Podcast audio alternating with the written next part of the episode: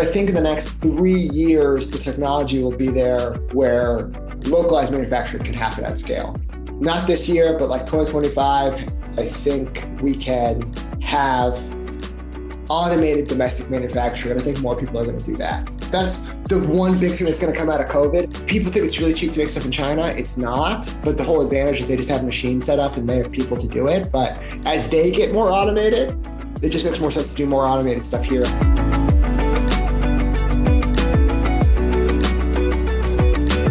You ask Sean Frank, the future looks bleak. But if you go beyond that surface level feeling of doom, you'll actually find a guy who's thinking ahead and coming up with creative, innovative, and effective ways to build a durable business that can stand the test of time. Sean is the CEO of Ridge.com, a $100 million brand which you might know for its popular Ridge wallet. But it's much more than that. And Sean has plans to keep the company growing. On this episode of Up Next in Commerce, Sean and I talked about how to stand out in a competitive world of e commerce and what it means to have a good influencer and sponsor relationship. Plus, we go deep on what we think is coming down the pike in terms of inflation, supply chain, and more. So grab your favorite beverage, cozy up, and enjoy today's episode. Before we get into the episode, I would love it if you could hit subscribe and give the show a rating and review. I really want to know what you think and hear how we're doing. All right, on to the interview.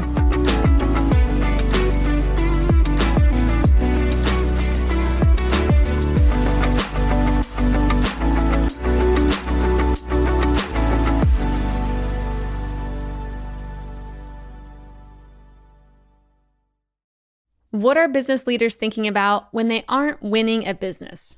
Family, travel, the latest TV show? Yes, yes, and hmm, maybe. But how about quirky business opportunities or little discussed financial trends? Or maybe even plant medicine benefits and alternative wellness? Mission Daily is back, baby, and our flagship podcast is better than ever. Mission Daily is the podcast for the business builder, the thoughtful marketer, the team manager the blue collar worker looking for new ways to think about life, finances, and health. This is for the people who want to break the status quo and laugh a little or a lot along the way. Join me, Stephanie Postles, and my co host, Albert Chow, as we address the subjects, thoughts, and trends that business leaders think about but don't often talk about. Tune into Mission Daily wherever you listen to your podcasts. See you there. Hey everyone, welcome back to another episode of Up Next in Commerce. I'm your host, Stephanie Postles, CEO at mission.org. And today on the show, we have Sean Frank, who's the CEO at Ridge.com. Sean, welcome. Hey, thanks for having me. Excited to be here. After doing quite a bit of research on you, which would be creepy if we were friends, but because we're not yet, I feel good about this. I was excited to hear all the different opinions you have on this industry and where we're headed in this conversation. So thank you for coming here. But first, let's talk about what is Ridge.com. What do you guys do? What do you sell? Yeah, so so we sell uh, a lot of wallets. So so we made a wallet called the Ridge Wallet. It's probably like our flagship product. Last year we sold over a million of them. This year we'll probably sell two million of them. So we're selling a lot of them. But we also make bags, phone cases, uh, like a key organizer thing we're, we're pretty proud of, and just like premium men's accessories made out of cool materials. That's kind of what we do. Yeah. And what's different about your wallets? Why are they so popular? Yeah, I mean, uh, it's a functional redesign of what of like a traditional wallet. So like if if you're listening to this, you probably have a either a card holder that like somebody got you that's just like leather with a couple slots in it, or you have a billfold wallet, which is just like, you know, really big and bulky. And we make ones that are uh, made out of like titanium or carbon fiber or like Damascus steel, just really crazy materials. And they're very, very small. They're like the exact size of a credit card, but they fit like 12 cards if you need them. So we think it's an improvement of an old design. Yeah, I'd say so. I mean, especially the little flip wallets where every time I see a man with those in his pocket, I'm like, oh, I feel bad for you. every time you sit, sorry. Yeah, yeah. So Ridge Wallet was started on Kickstarter, right? Back in 2014. Yeah, yeah. So uh, I'm not not the founder. We can get into the story of how I, how I joined the business, but uh, Daniel Kane and his dad Paul, they uh, we're familiar with Kickstarter. They've done, you know, a couple different projects before that. They backed a lot of stuff. And Daniel backed what he thought was the Ridge wallet. Like uh, somebody was making a wallet. He's like, oh, that's exactly what I want. It showed up in the mail and it wasn't what he thought. So he's like, okay, I'm going to make my thing then. So him and his dad worked on it. That was like 2013 to 2014. Those like the Kickstarter years. And it worked. they shipped them. People liked them. And then we were able to build like a real business out of it. So pretty lucky. Yeah. And even to today, there's no outside investors, right? Yeah, bootstrap. There's six of us on the cap tables. Never, never raised any money. And that's been hard. yeah, I'd say so. So what year did you join and what brought you to the company? Daniel and Paul never really wanted to hire anybody. They never really wanted to like run teams. It's like not what they're passionate about. They're very much product people. Paul was like a, you know, special needs educator for like 30 years. Now he's fully retired, so he's out of the business. But like he definitely didn't have a background in econ, right? And and and Daniel did a lot of the stuff himself, but like never really wanted to bring on teams and deal with like HR and all that type of stuff. So they outsourced as much as they could. I was the person that outsourced a lot of stuff too. I owned an agency with my current CMO Connor, and we started just doing all their all their marketing. So paid media, email, asset creation, that type of stuff, website, and then we expanded that out to, you know, we were doing their customer service, we were doing their imports, we were doing everything, and it just made sense to merge. So they bought my company. Uh, I came in and I've uh, been running as the CEO, and everyone's still involved. Daniel, founder of the business, just does product full time. That's what he likes to do. So when we merged, they went from three people working there, father, son, best friend, to 23 people working there. And it was the 20 people that came over from my agency. So very, very seamless. Everything's been going pretty okay. Yeah, I'd say so from looking at yeah, some of your numbers. Um, I want to talk a bit about your growth. So I've heard you mention a few times about tapping into influencers. And I feel like if you would have heard that maybe, you know, a few years ago, people would be like, oh, that's kind of trendy. I'm going to try it out. Now everyone's saying it, but I don't think a lot of brands are really actually tapping into the potential of it and getting good return on that. So I want to hear a bit about your process and how you grew with them and found good influencers, like all the secrets behind how you grew Ridge Wallet. Yeah, so I really like influencer. It's something something I've been really into for a while. Really what it came off of was like I grew up watching YouTube. That's like the way I spent my time. you know what yeah. I mean? Like I can't name any famous people, but I, you know, when I I probably watch 8 hours of YouTube a day, right? And um I was never really into Instagram. So like I think the first influencer bubble was people going after like Instagram. And like they're like, oh, pay to post. And then stories came around. So like, you know, people doing some more stuff with stories. But we've always just been super YouTube dominant. I mean, our, our approach was just like, you know, in in 2021, we've we I think we sponsored like 4,000 unique creators. So it's like a, wow. like a huge amount of people, right? Um, and we've got hundreds of millions of views off of our influencer content. So it's all, you know, organic, them posting integrations. We're, we're, we're super into it. We're going to keep scaling that up. I think it's hard for a lot of brands to do because you have to be pretty hands off, right? Like you can't really have too much creative control over it, right? Like they, they create content for their audience, so they know it's going to work, right? So you have to just let them do what they're going to do, and a lot of brands can't do that. And the other thing is, um, it's really hard to scale, right? It's not just spending money on Facebook. Like I could spend a million dollars a day on Facebook because I could just click the buttons to make that happen, right? But to spend a million dollars in a month on influencer, you're reaching out to thousands of people. You're negotiating thousands of deals. You're sending thousands of pieces of product out there. You're project managing all that. So it's way more like a sales job. And that's why we have a really big team. There's probably there's probably like eight people inside of Ridge that just do influencer. Wow. Okay. And what percent of your marketing budget goes towards influencer marketing? It's probably only 15%. Oh, okay. It's a small percent, but it's really hard to scale past that. That's the whole thing, right? Where, you know, Facebook is still getting 35% of my budget, right? And Google's probably getting 35% of my budget and you know influencers make up a smaller chunk of that but it takes way more people way more man hours to get that done. But we think it's a cooler product at the end of the day. You know if you go on youtube and type in ridge wallet or you go on tiktok and type in ridge partners you'll see thousands of videos posted in the past 12 months of people just integrating us in cool ways. Mm-hmm.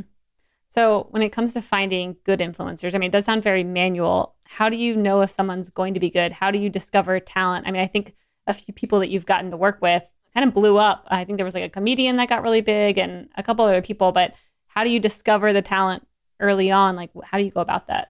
Because to me, it feels like there's so many people right now, and everyone's an influencer, and everyone wants to be one. And I'm like, how do you even start actually finding the right people? Yeah, so we say we want to be everybody's first sponsor. So that's like kind of like the, the mantra of the influencer program over at Ridge, right? So we've worked with some really large people in 2021, like PewDiePie. He's like the number one YouTuber, right? Um, so we did some deals with him. Marques Brownlee, he's got 20 million subs. We do deal with him. Linus Tech Tips, we do deal, you know, we do four videos a month, right? Like, so we have these really long standing, really big partnerships. but that's not the core of the program. The core of the program is people you've never heard of making content you'll never watch, right? Uh, it's just like a really, really wide breadth. So we're really trying to give people a when I mean people, I mean content creators, like a really good first sponsorship experience, right? Like they'll get paid, we send them product, we make it really hands off. There's no approvals, makes it really, really easy. And that's kind of been the way we've been able to scale that up, how we're finding them, it's super manual. I mean, we have we have VAs scraping content. We have uh, with a platform called Creator IQ that like we pull in whatever list they have. I mean, it's mass outreach. We're sending thousands of emails every single week. Like we're on TikTok, like commenting, like, "Hey, do you want to work with us?" It's as manual as it gets. But then, like once once people are interested, it's a very seamless funnel. We're like, "Hey, look."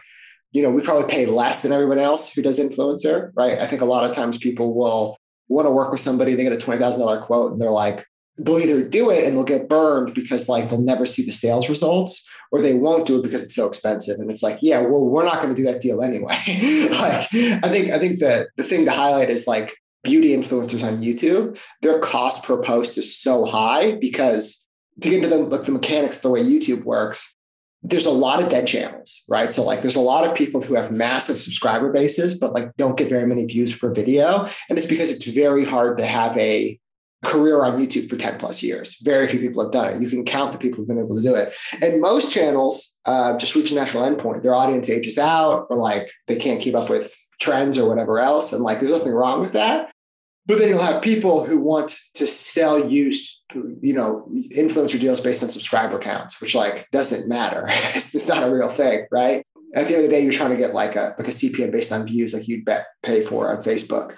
That's one of the problems with YouTube beauty influencer content, right? Like it'll just be too expensive for the CPM. And also, it's kind of like tech content. Like there's a lot of people who make tech content um, around new and emerging tech, but like this, you only want to watch one of those videos, right? Like if a new iPhone's coming out, like you're not going to watch three videos all talking about the details of the new iPhone, right? And beauty is kind of the same way, where there's one creator you like, that's the creator you're going to watch, right? Like they speak to you.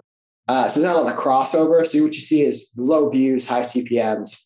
And I think that's what people go to and think about that. Well, that's not what we're talking about. We're talking about like one of our best performing channels is a guy who owns a farm and like he's a veterinarian for horses, right? And like he just posts content and like he just happens to have a Ridge wallet in every one of his videos, right? And it's like no one's to think about sponsoring that guy on YouTube, but YouTube is an everything platform. There's content for everybody. So we're just trying to sponsor as many people and be their first sponsor. So it's really long winded, but I can talk about influencers for a couple hours if you want to. Yeah, no, I mean, I, actually love digging in on this topic because I do think that is the way of the future. But figuring out how to do it right, like you said, most people are probably going to the accounts trying to find the biggest subscribers and not actually looking at the details of like what's the engagement in the comments, how many views did they actually get, is it consistent or not? Versus like your veterinarian dude getting consistent views. Probably everyone wants to watch all of his content instead of like one great video that comes out once a quarter or something. It might do really well. Yeah, and also it's humans are designed to be lazy, right? So like if if you want to do influencer, you're like, okay, well, I'll just choose the three influencers. you know what I mean? Like you're gonna pick the three biggest names, right? Or like the three people you might know, right? As a 20 or 30 or 40 year old running a brand, you'll be like, oh yeah, I want to go after Joe Rogan, David Dobrik, and somebody else, right? And it's like, okay, well, like you said, everybody's an influencer. I mean, my wife posts on TikTok once a day and she's got 10,000 followers. You know what I mean? So wow. it's like there's this whole yep. world of people that you're going to miss if you just go after like these very, very top. And those deals, well, they can be good, right? I sponsor PewDiePie, I sponsor the biggest people, right? Well, those deals can be good.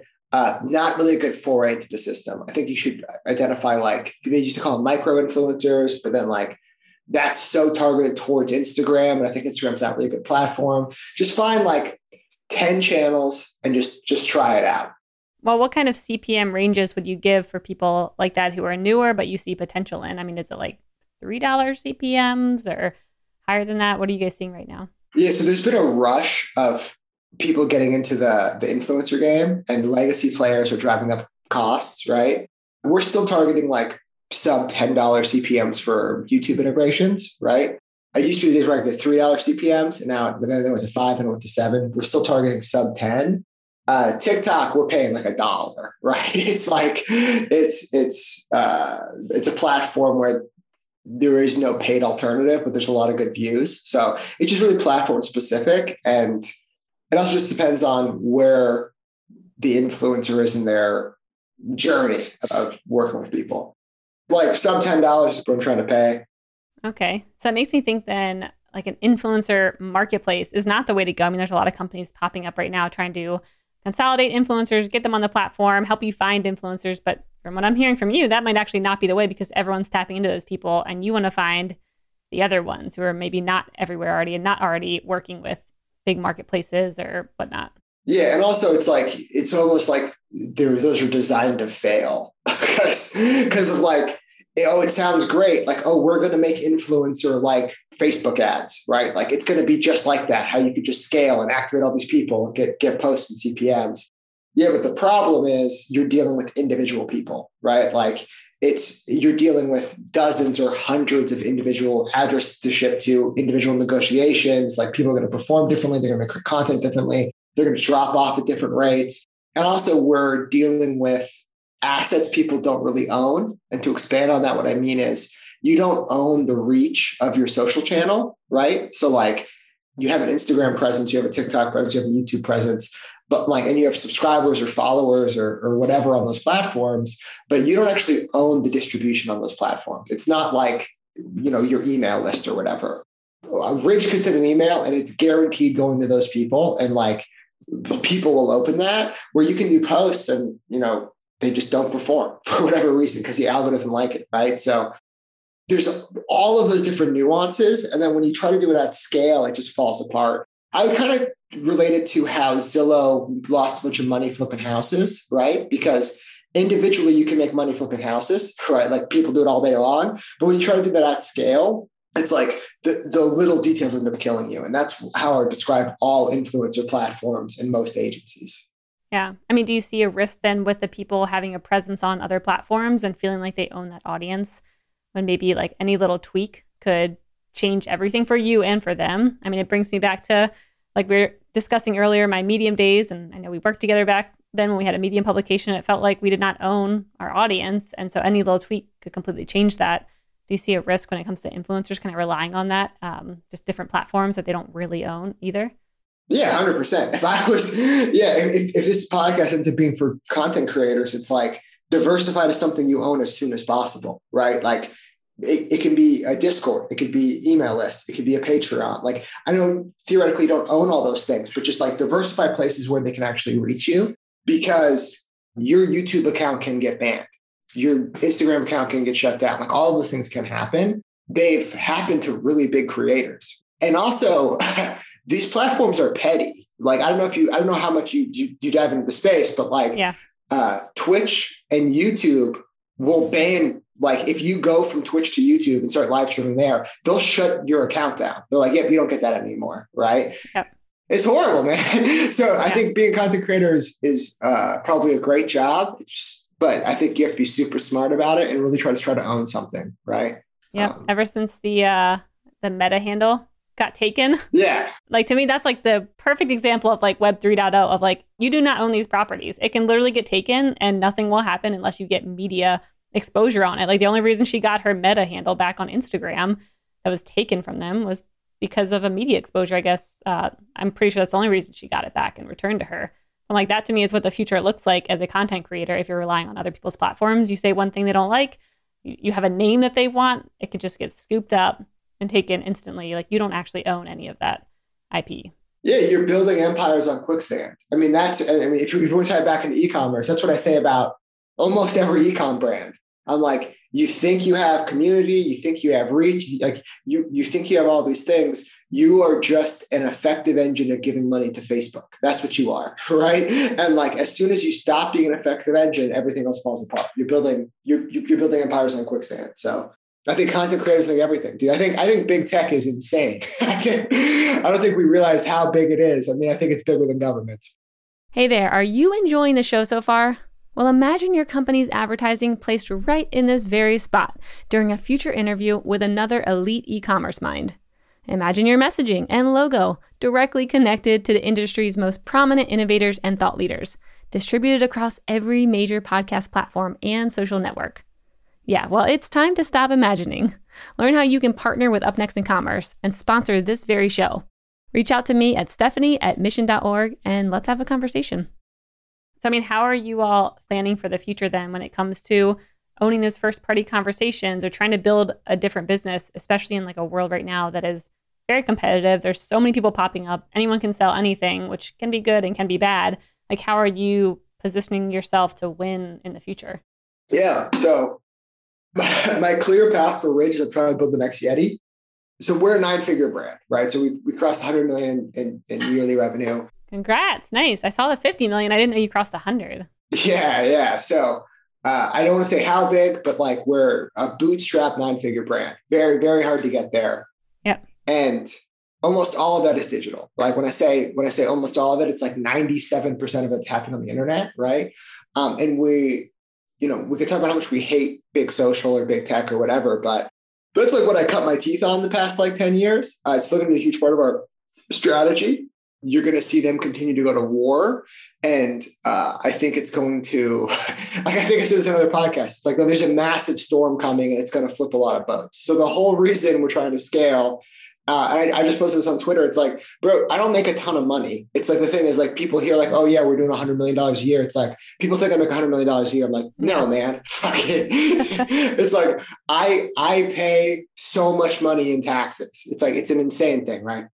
So it's not for really the personal gain of it. Really, what it is is like I think the only way to survive is to have the biggest boat possible that's kind of like what what we're going towards. Uh, I think Apple's going to launch search. I think Apple's going to start selling people's data back to Facebook, right? And then to Facebook to offset the costs will uh, just like hike up CPMs.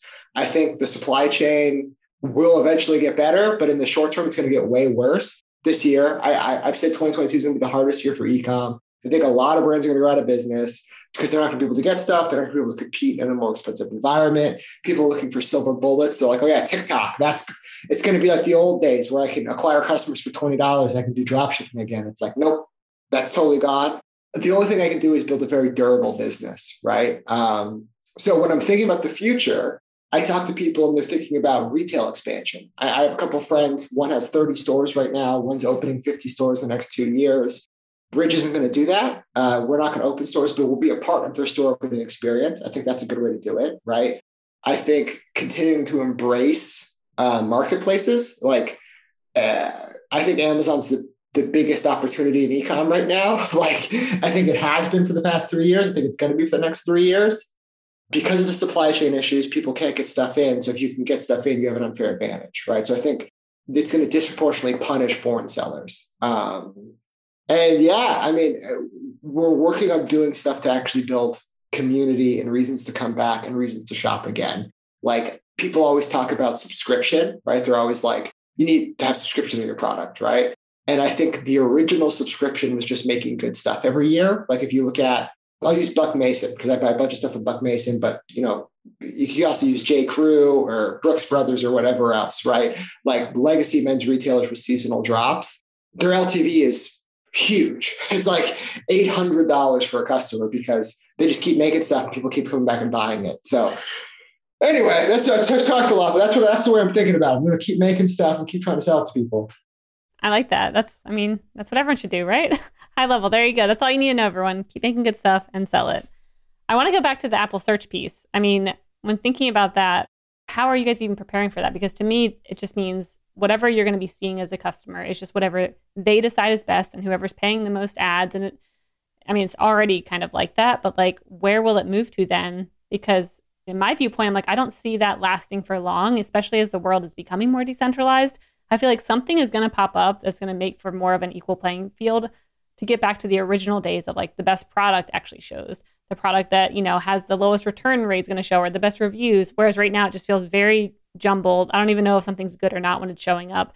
And i think the trust is lost. And so my thought is like getting to a new version of that that uh, is more decentralized not reliant on one big tech company and not just based off of ads.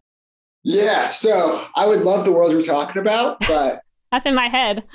Yeah yeah. Ads is the best business to be in right? Uh you know out of the i think four companies, maybe five companies have ever been worth a trillion dollars. I mean, besides Saudi Aramco, the oil company, the five US trillion dollar companies all have a major ad component, with Facebook and Google only being ad companies. I think ads is the best business to be in. So I think uh, this world where where they're not going to extract extortion fees for ads is, is, is never going to come. And then the problem is that the, the people who are going to be leading decentralization are the big tech companies. Oculus was the best selling video game system last year. So like beating Xbox, beating Sony was Oculus. So 20 something million units. Beat the Nintendo Switch, right? Uh, so anyway, so that's I think I think ads is the best business. I think people building decentralization are actually the same people who we're talking about, but they also know what you're talking about is a problem where Google search is the absolute worst experience. I type something I want in, and then I'm like sorting and like choosing and like eh, people can pay to like give me a bad experience. Like it'll actually end up being a, an existential threat to google when apple search launches right? But eh, everyone's going to work towards like the one best answer. And like Marc Lore talks about this Marc Lore did jet.com and like now he's just like a smart billionaire guy. He talks about like in the future you're just going to say what you want and then that's going to be given to you it's like the, the one true answer it'll just be you won't see any ads at all. It'll just be like handy paper towels. And it'll know everything about you because Apple already knows everything about you. Google knows everything about you. Facebook knows everything about you. They'll just be like, oh yeah, those are the paper towels you like. We're just going to ship them to you. And there'll be some sort of bidding backend system and you'll just be served one answer. And it'll kill most small brands. like that's what I think we're going toward.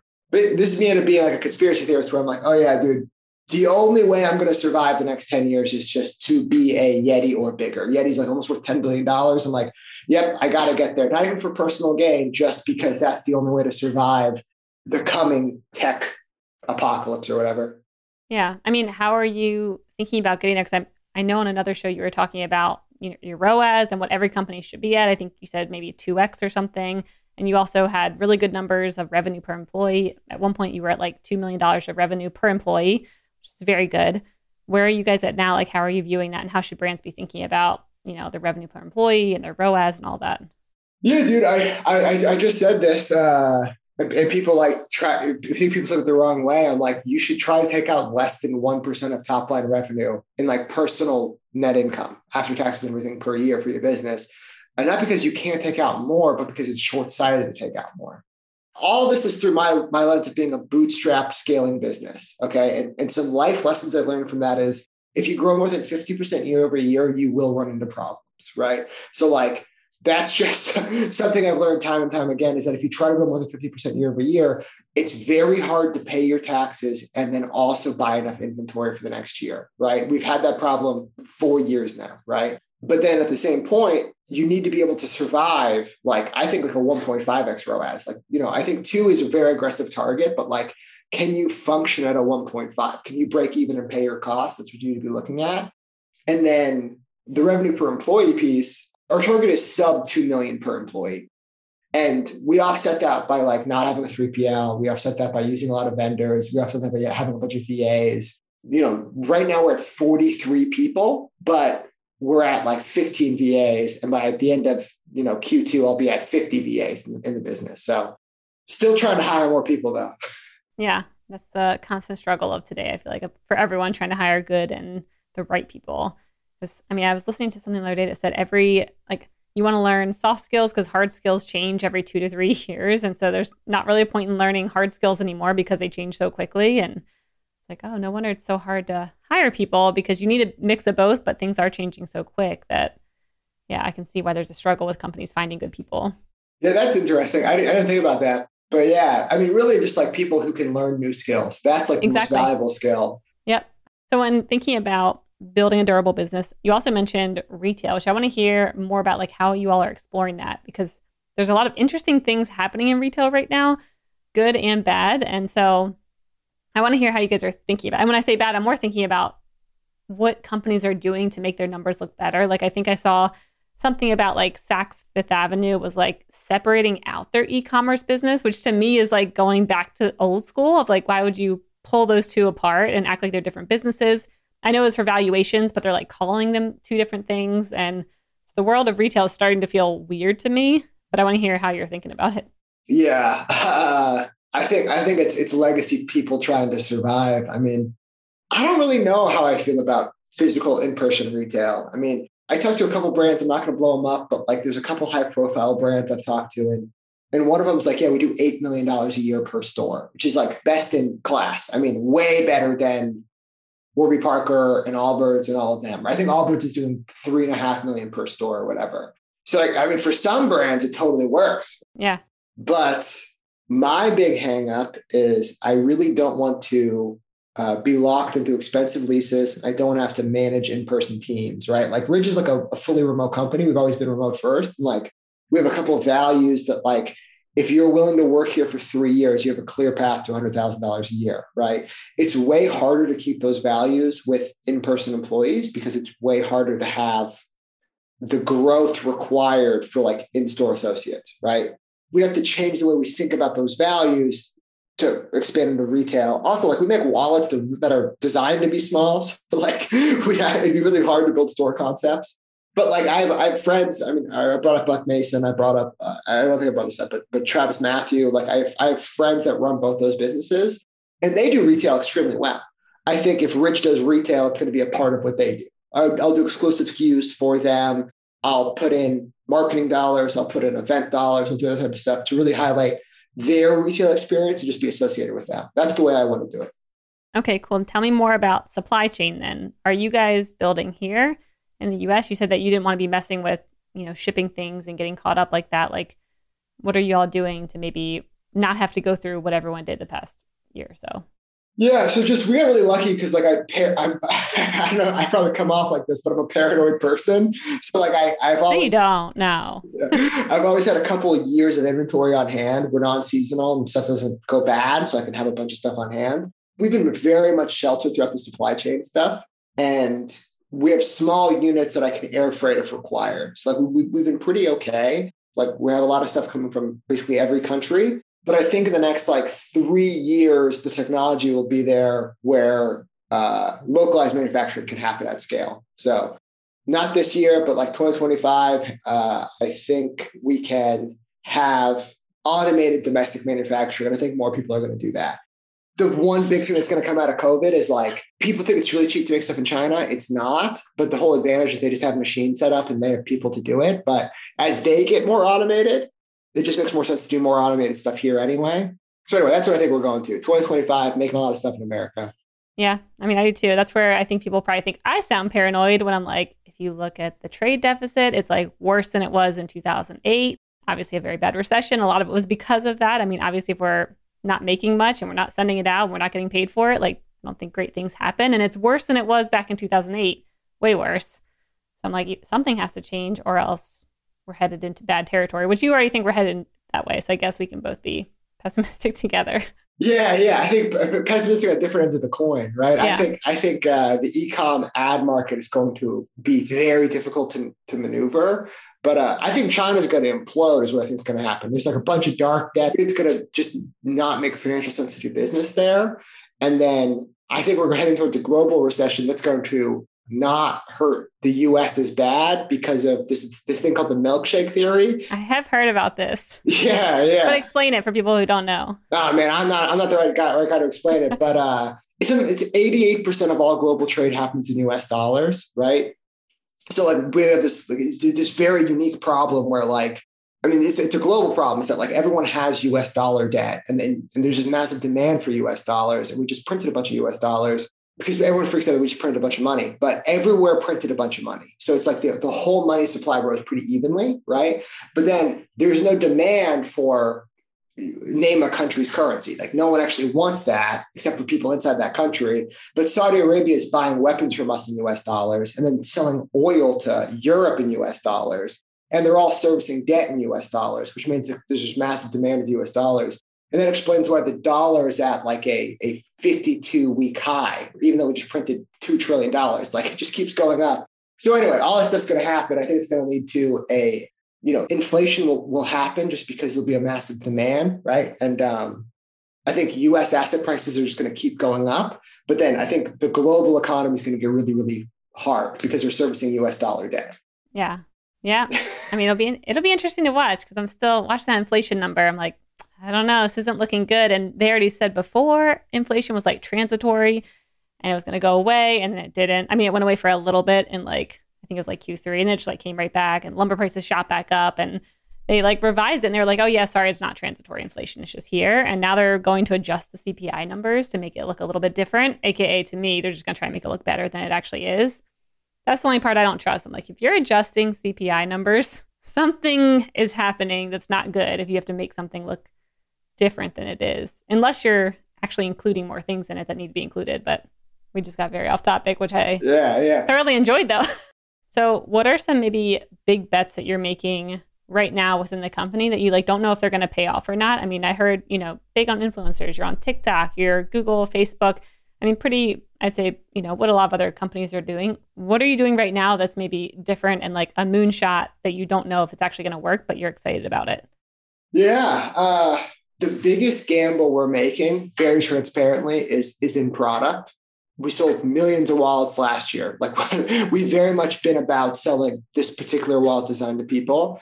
We launched uh, like a key organizer, and like that did extremely well, right? And uh, the big thing we're doubling down on is just like making new stuff for people, right? Like taking the same DNA of the wallet with the materials and just bring it over to more stuff. I mean, like everything else I don't even consider like a big crazy bet. Like we're really good at marketing. We're gonna keep marketing, right? I'm gonna keep making content. I'm gonna keep hiring the best people, right? And like, you know, we're we're at 40 something people right now. By the end of the year, like 80-ish people, something like that, right? And I don't consider any of that a gamble. I'm like, yeah, we're gonna hire people, it's gonna be great, right? The real like every, year we have like a themes at Ridge, which I, th- I know probably sounds like stupid or whatever. But like this year's theme is like endurance, right? We're trying to build the foundation of a business that can go on for a very, very long time, right? Like we're trying to IPO in 2026. Like that's like that's like the clear path I have for this. Last year was about professionalization. So like getting real accountants, getting real lawyers, getting all the type of stuff that like big companies need. And then this year it's about like the processes to like endure the next five plus years or whatever. So all of that's what we're thinking about. None of that I consider a risk. The biggest risk is like we're going to make watches this year, and like, you know, I feel really good about them, and I hope customers feel the same. yeah.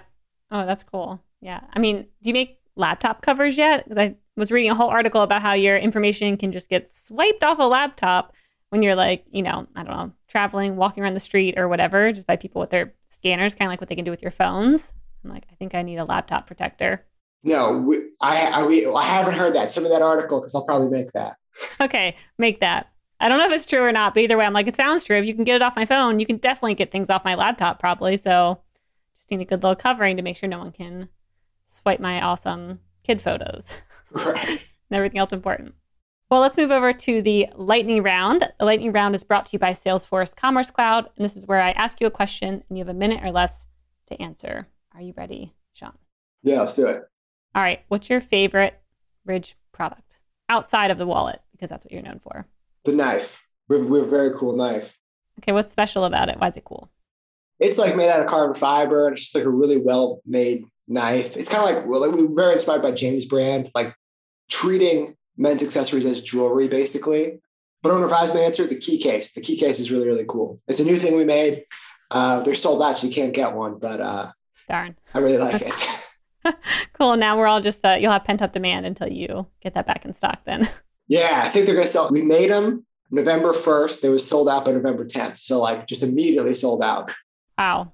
I also need something cool to put on my keys now that I think about it. I'm like, keys are so lame. Why can't we make them cooler? I don't know. For sure. Another good product idea for you. Bring it to the company. What is the most surprising thing since becoming CEO? Like, what did you not expect? Uh, I guess I don't get as many emails as I thought I would. That's always been a big concern. So I would get like way more emails. But uh, no, I'm, I'm very open. People can DM me on Twitter and I'll, I'll book time with people to talk about stuff. And uh, most people don't do it. So what that taught me is most people like to think they have ideas that are being held back and they just need whatever, but they don't take the steps to actually get it done. Because you can you can totally DM me and usually get a, a phone call with me. But anyway. Good. What's the best piece of business advice you've ever received? Uh, I don't know, man. it's very hard for me to recall this off the top of my head. Basically, any anything on Twitter I read is probably pretty good advice. I'll just go on there. anything? Wow, yeah, yeah. you're really leaving yourself open there. yeah, I yeah I I don't know, man. I'm not one for business books, but uh, no. I talk to smart people all the time. They're always giving me good advice. Yeah, on Twitter, you're always DMing people. Uh, Twitter. Or, I mean, I have I have a core group of friends in LA. So like, uh, you know, there's people running a hundred million dollar plus ecom businesses. There's very few of us. So I have a friend David or a friend Jeremy. They both run those businesses with their wives, and they're one's in the female hair space, one's in the vitamin space, and they're both super solid guys. I've talked to them all the time. Um, so yeah, just finding little communities I've got to talk to. And they're they're a couple years old. They're like they're like in their 40s, so they're always just giving me just good advice in general. Like, okay, here's here's some advice David gave me because I was talking about how like I I have the the Delta card from Amex so that I can get diamond status, so that I can get first class upgrades. Uh-huh. I explained this whole scheme to him, and he was just like, "Just pay for it." He's like, "He's like, I'm telling you, like the mental space that that's taking up to like how to game to get first class upgrades. He's just like, just buy them." it's like, oh yeah, like, that's so stupid. Yep. You should just deploy capital in ways to free up mental space. That, that's what he was trying to tell me. That was, that was good advice. That is good advice. I like that. All right. And the last one what's a favorite either e commerce tool or piece of technology that you're most excited about right now?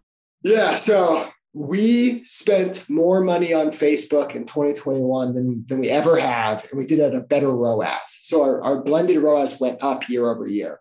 So not only did we scale a crazy amount, we spent way more money at a better return.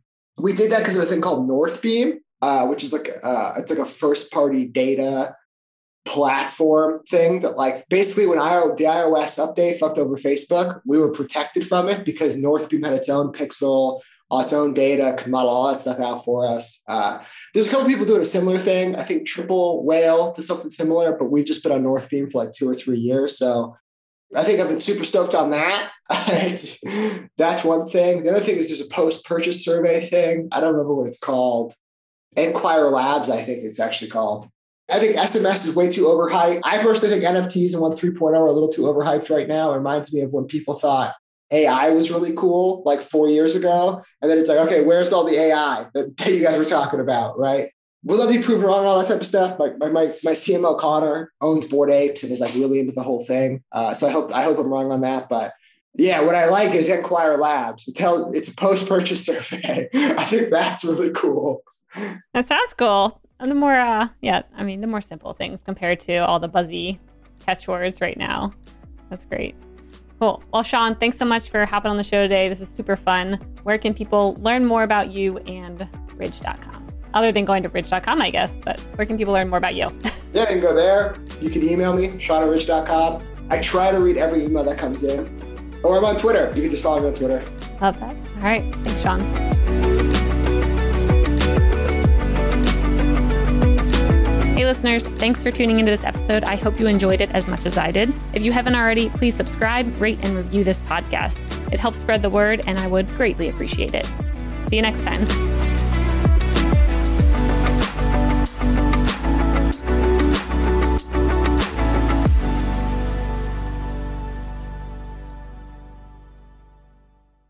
Thank you for checking out another epic hour of business insights and inspiration on the Up Next in Commerce podcast. If you like what you've heard and you're interested in partnering with us to bring your brand to a growing audience of e commerce experts, reach out to me at stephanie at mission.org to get the conversation started.